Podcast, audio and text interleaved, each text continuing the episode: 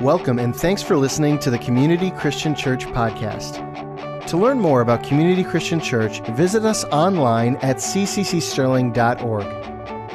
Today's message comes from Pastor Chris Ria.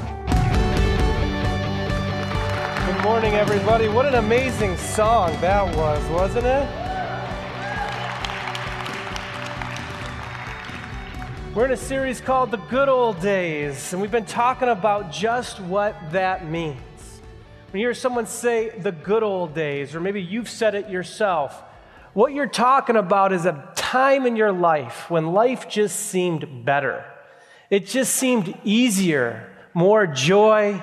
Maybe you were happier, less pain, less loss. The good old days when life was good.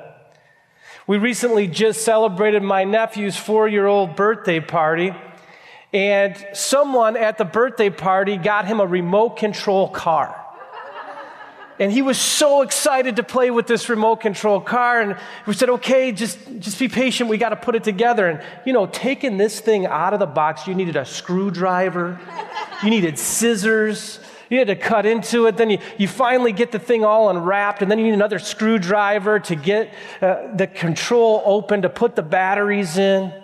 And then it came with two batteries, but you needed six, so we had to go find four more batteries. And we put it finally get this remote control car going, and he's wanting to play with it so bad. We get it going. And one of the older gentlemen in the room says, Oh, I remember when I was a kid when you just got to pull that toy out and it was just a simpler toy and you could play with it right out of the box. he said, You know, you'd wind it up and it would just go. And I said, The good old days, right? we can all look back at a time in our lives when life just seemed better. It seemed simpler. It seemed easier. But here's the problem. Here's what we kind of talked about last week is that when we look back at life, we tend to look back with rose colored glasses. We remember the good, but we forget the bad. And the problem with the theory of the good old days is we forget some of the hardships that we walk through.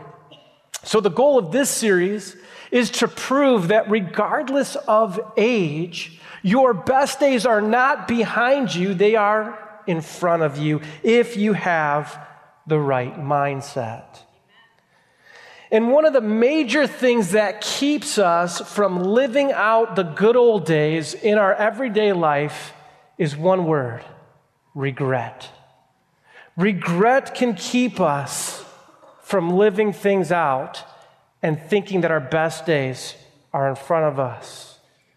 Oh, the good old days before I made that huge financial mistake. The good old days before I made that terrible business choice. That good old days before I failed miserably. The good old days before I had that falling out with my kids or my parents. The good old days before I just wrecked my life with bad decisions. Now all I feel is guilt, shame, and regret. If only I would have made better choices, my life could have turned out differently. See, the definition of regret is this to feel sad, repentant, or disappointed over something that has happened. And this feeling of regret can steal our joy and keep us from the bright future full of hope that God has for each of us. And most of our biggest regrets in life come because we made some poor choices. We all do it. But they come because of sin. Yes, I said the word sin, the S word. And I just want to talk about it for a couple minutes this morning. When you look at this word sin, we can define it, and people define it in many different ways. But sin, for the clarity of this message, I want to say is this whatever you think you shouldn't do, that sometimes you do anyway. And if you're a Christian in the you you kind of live your life to the standards of the Bible. There's things in this book that God gives us some guidelines. He says if you're going to have an abundant life, if you're going to have life to the full, here's some things you should do. and here's some things you shouldn't do. And he gives us those things because he's looking out for our protection. He really wants us to have the best life possible. And so maybe you're in this place and you're not a Christian and you don't believe the word sin. In fact, you might think that the Bible and other religions have been the very thing that has caused the most problems in this world because everyone is talking about sin and judging everyone else and pointing out everyone else's failures. And that's fine. I certainly can understand that point. But even you would have to say that in this place, there are some things that you don't think you should do that you do anyway, and it leads to regret.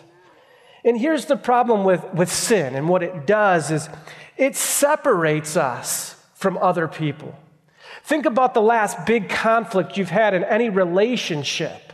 What happened? Is somebody in that relationship, they sinned. Somebody hurt your feelings. Maybe it's a friendship. Maybe it's a work thing. Maybe it's a spouse. Maybe it's a, a child to a parent or a parent to a child.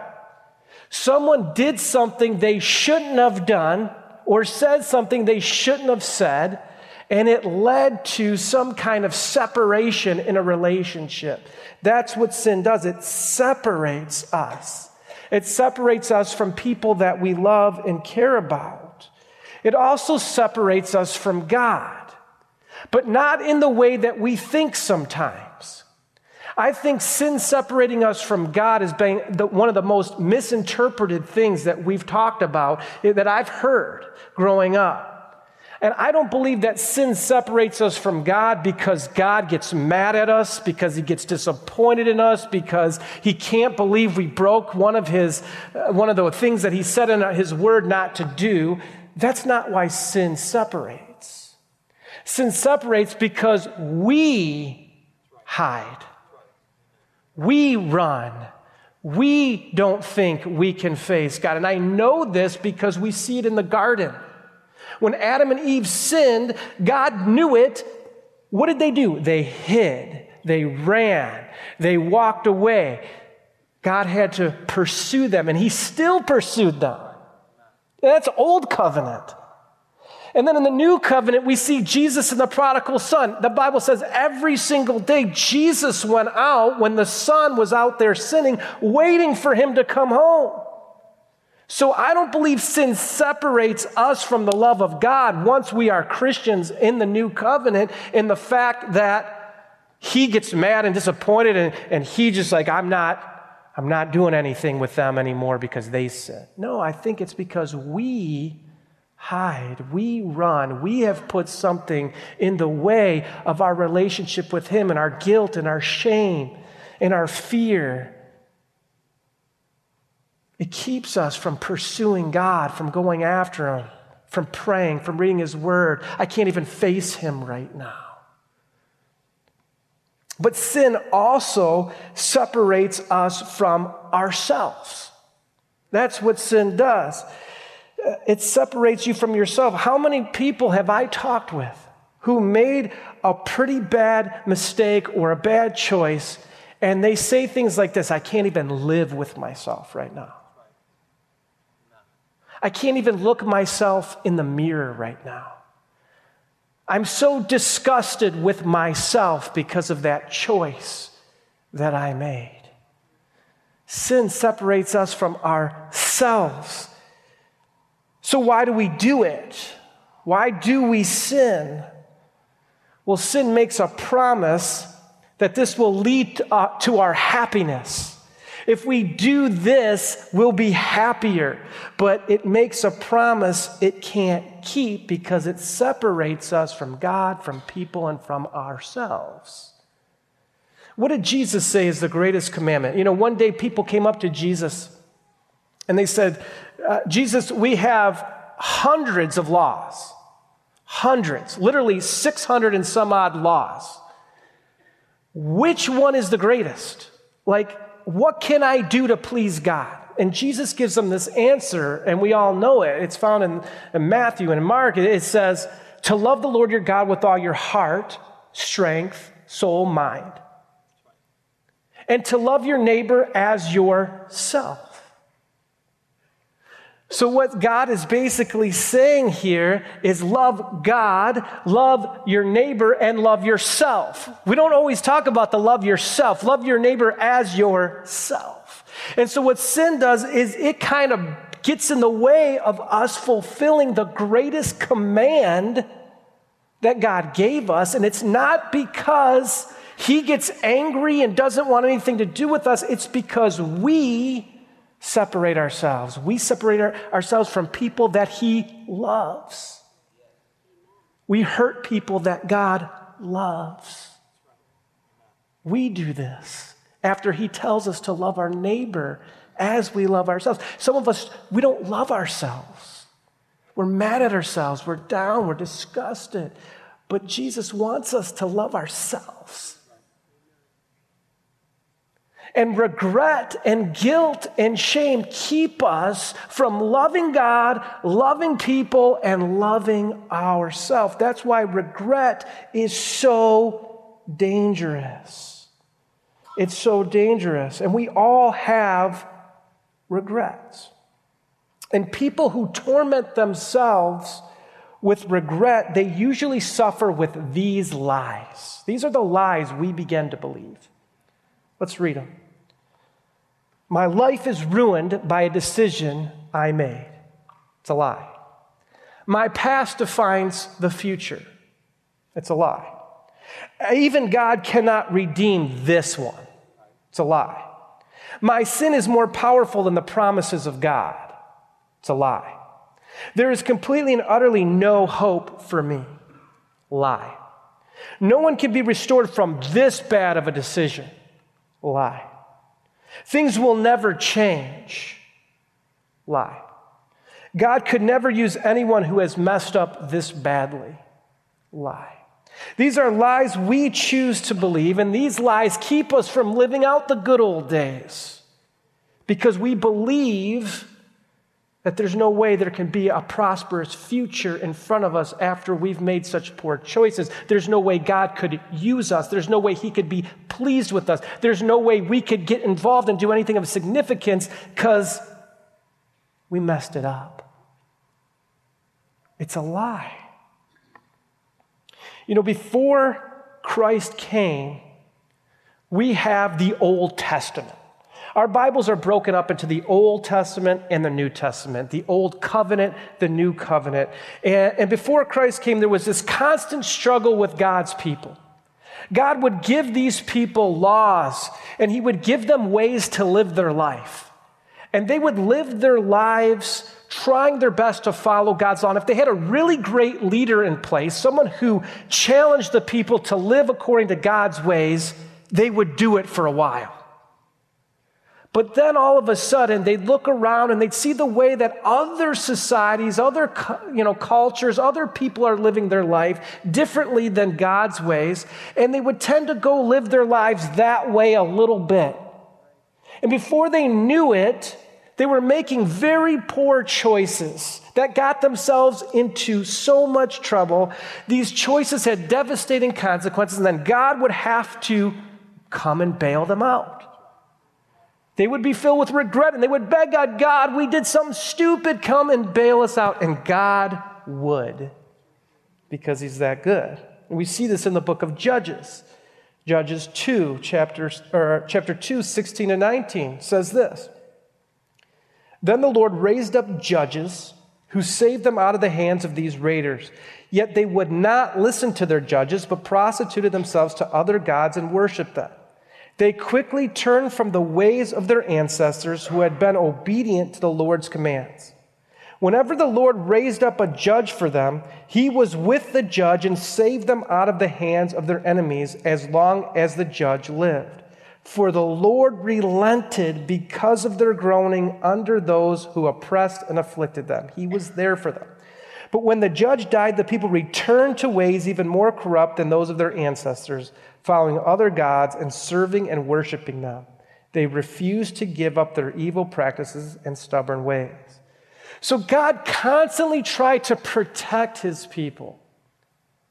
He tried to set them up for success. He tried to give them the best way to live their lives on this earth.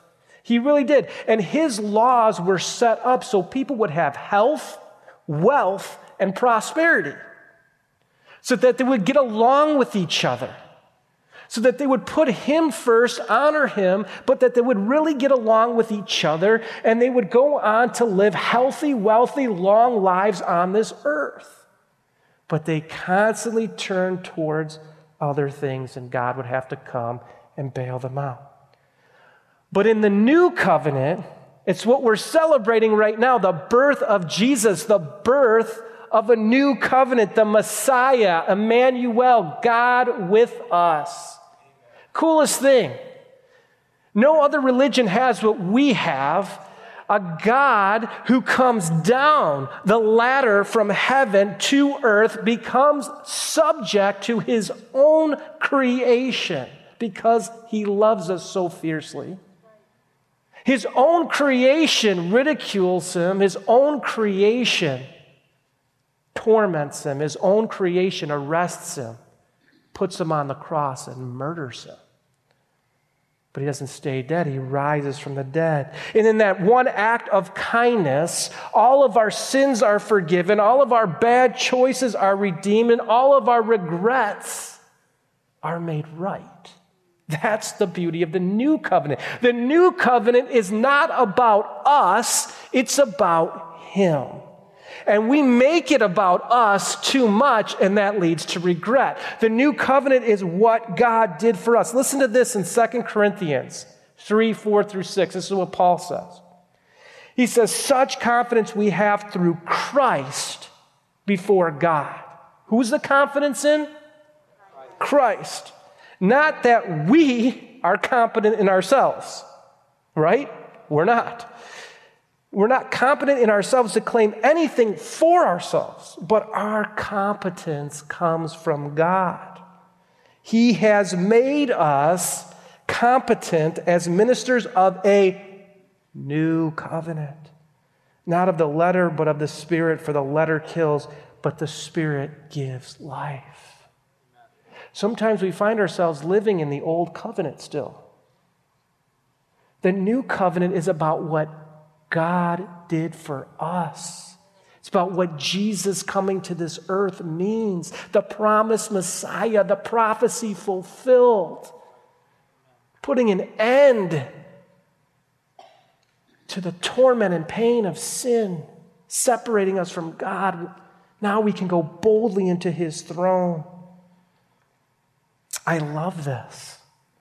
I love what the new covenant rep represents. We operate from grace instead of to earn grace.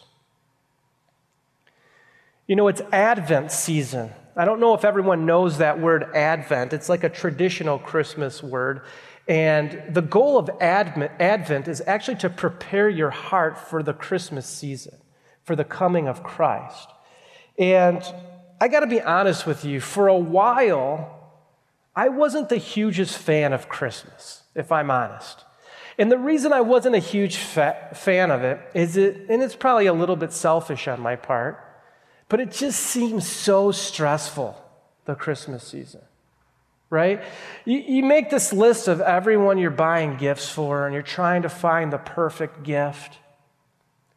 And then everyone's asking you what you want. You're trying to tell them what you want, but you don't want to be greedy, but you kind of want a few things. But, you know, there's all this, it, there's all, all these things are planned the whole month for you. And it just kind of can seem stressful and overwhelming here at the church. Things kind of ramp up around Christmas time. And, and for a while, I felt like we were totally, as a culture, losing the whole meaning of Christmas to celebrate Jesus and what he did. And I felt it was so commercialized. And I, honestly, it was just a, a tough time for me. And I realized that I needed to get over that because that was my mindset and it was making it worse. And our, my goal now in life is to embrace the positive things in life and get the most out of every opportunity and experience and not focus on the negative side. Something you learn with age, I guess.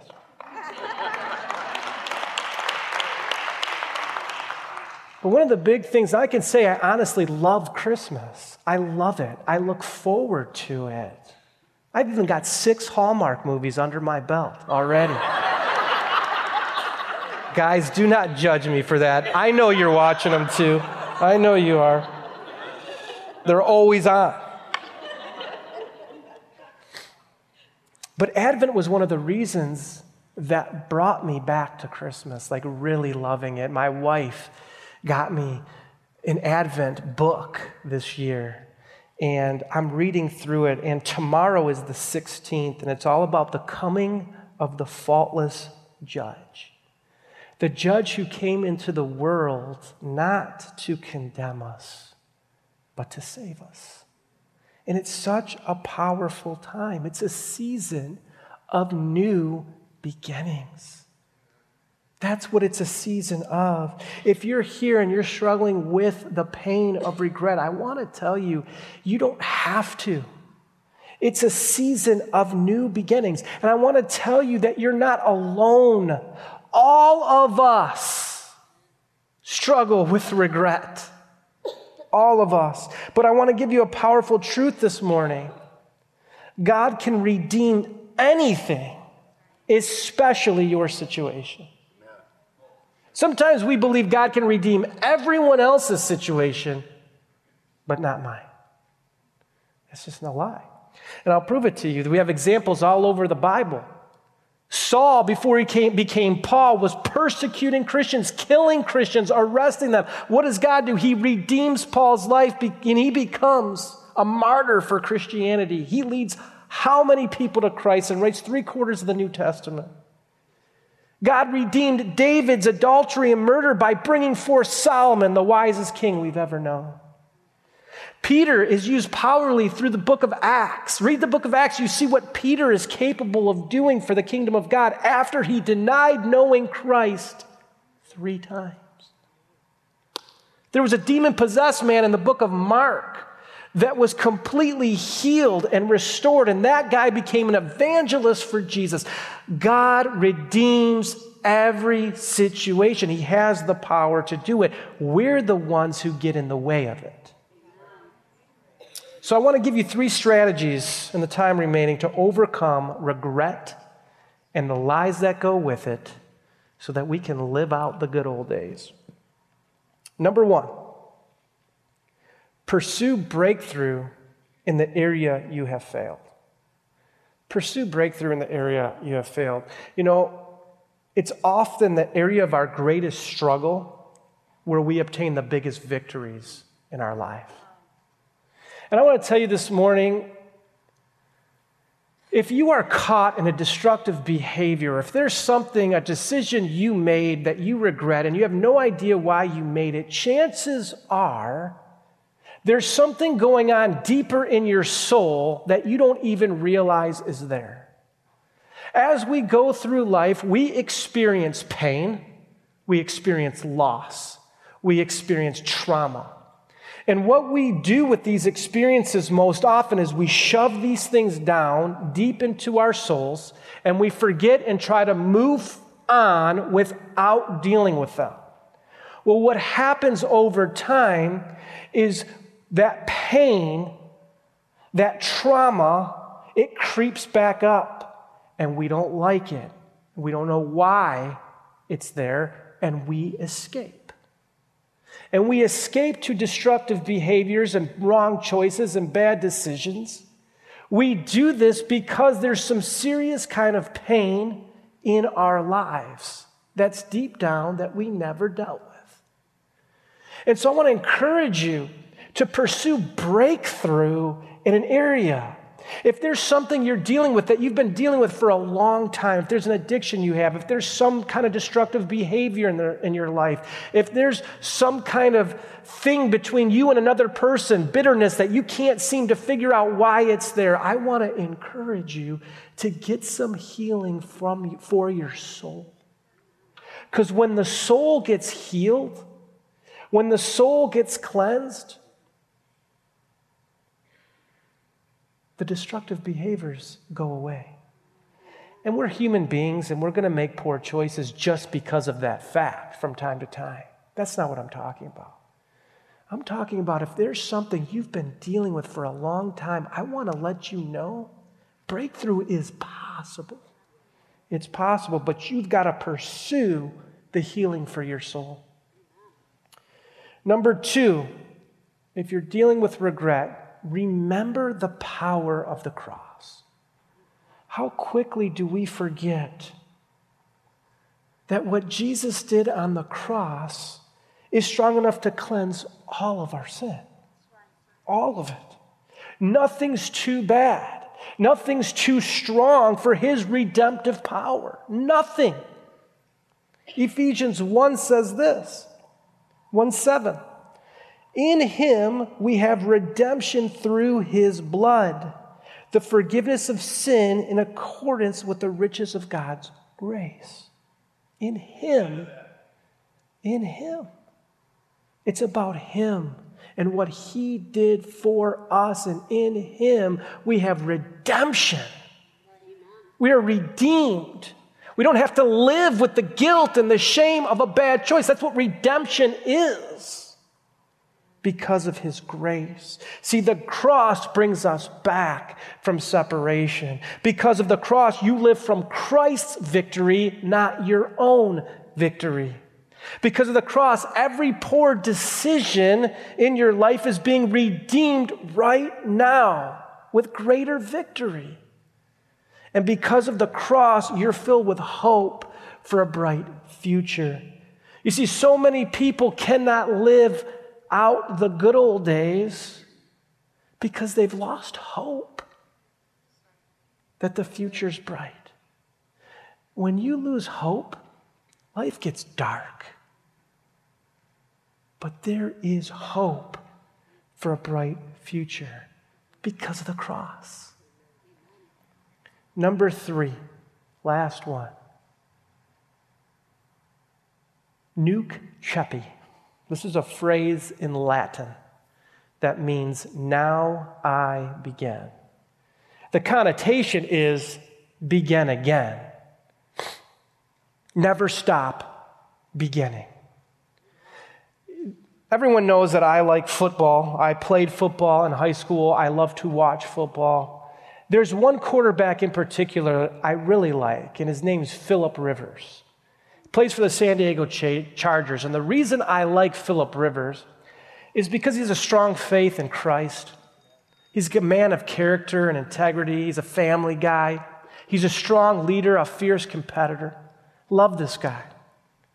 Well, one time I was watching a press conference with Philip Rivers, and he was wearing this shirt, and on his shirt was the phrase, Nunc Coepi. Can we show that picture right there?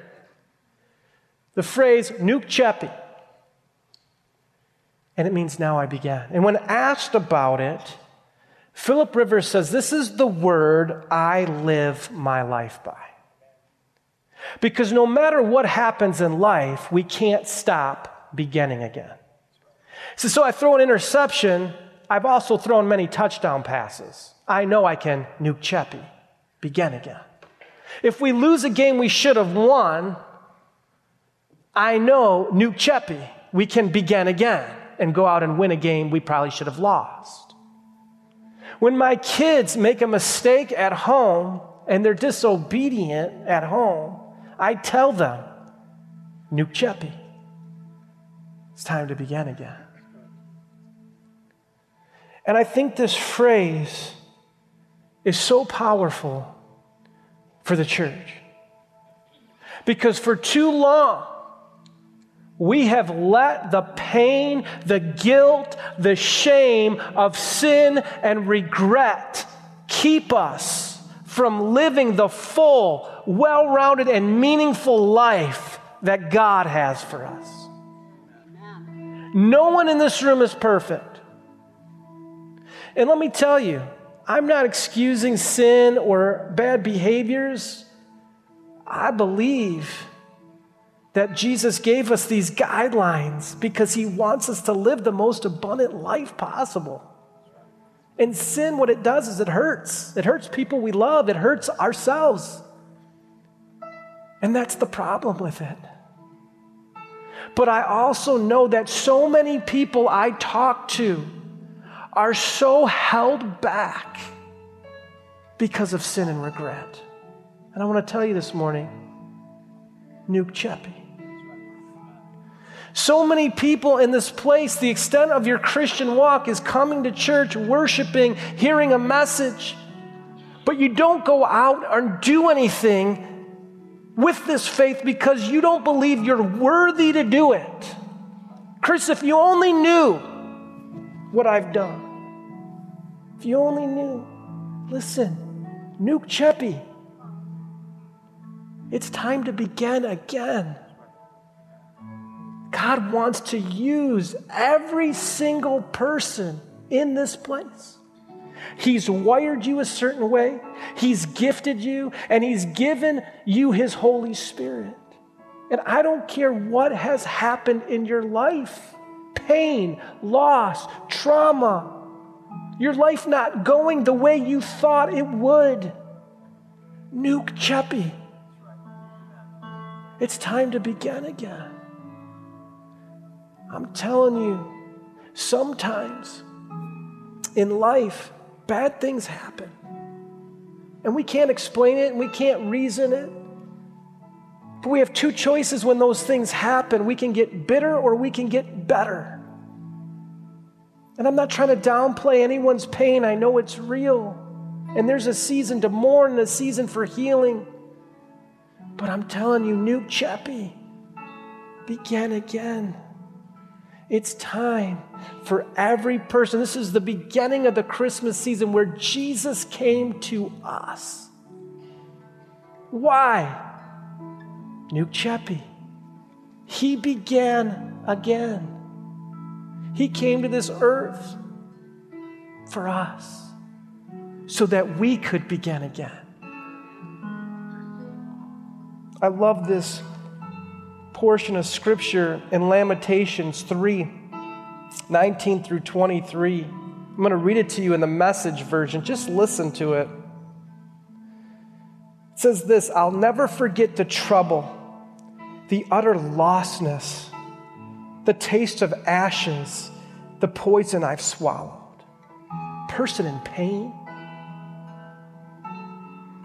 I remembered it all Oh, how well I remember the feeling of hitting the bottom. But there's one other thing I remember, and remembering I keep a grip on hope. God's loyal love couldn't have run out. His merciful love couldn't have dried up. They're created new every morning. Great is thy faithfulness. Great is your faithfulness. It's time to nunc Coepi. This word says his mercies are created new every morning. They're new for you. It's a new day. It's a new beginning. It's time to begin again. It's time to nunc Coepi. That's right. To get that word in your heads. So I want everyone to bow their heads with me just for a moment. I want you to realize the good old days are not behind us, they're in front of us. They're in front of us. Don't let the pain of regret convince you otherwise. So, what I want to do is every, everyone with their eyes closed, heads bowed, if you are in this place and you've been struggling with regret, would you just lift up your hand and put it right back down? Thank you, thank you. Go ahead, put it up, down. Thank you, thank you. A lot of hands. Here's what I want to do together as a church I want to pray a prayer together, a prayer of new beginnings. And I want you to repeat these words. I want everyone to repeat these words after me. Ready? Dear Heavenly Father, I sit here this morning with regret laying heavy on my heart. I thank you that your mercies are new every morning. I pray you would forgive me from my past failures, from the guilt and shame associated with them. I'm sorry for hurting people that you love. I'm sorry for breaking my peace with you, others, and myself. I thank you that I can walk out of here today a brand new person, fully forgiven and fully free. Amen. Nunc Coepi. Nunc Coepi. Will you stand with me?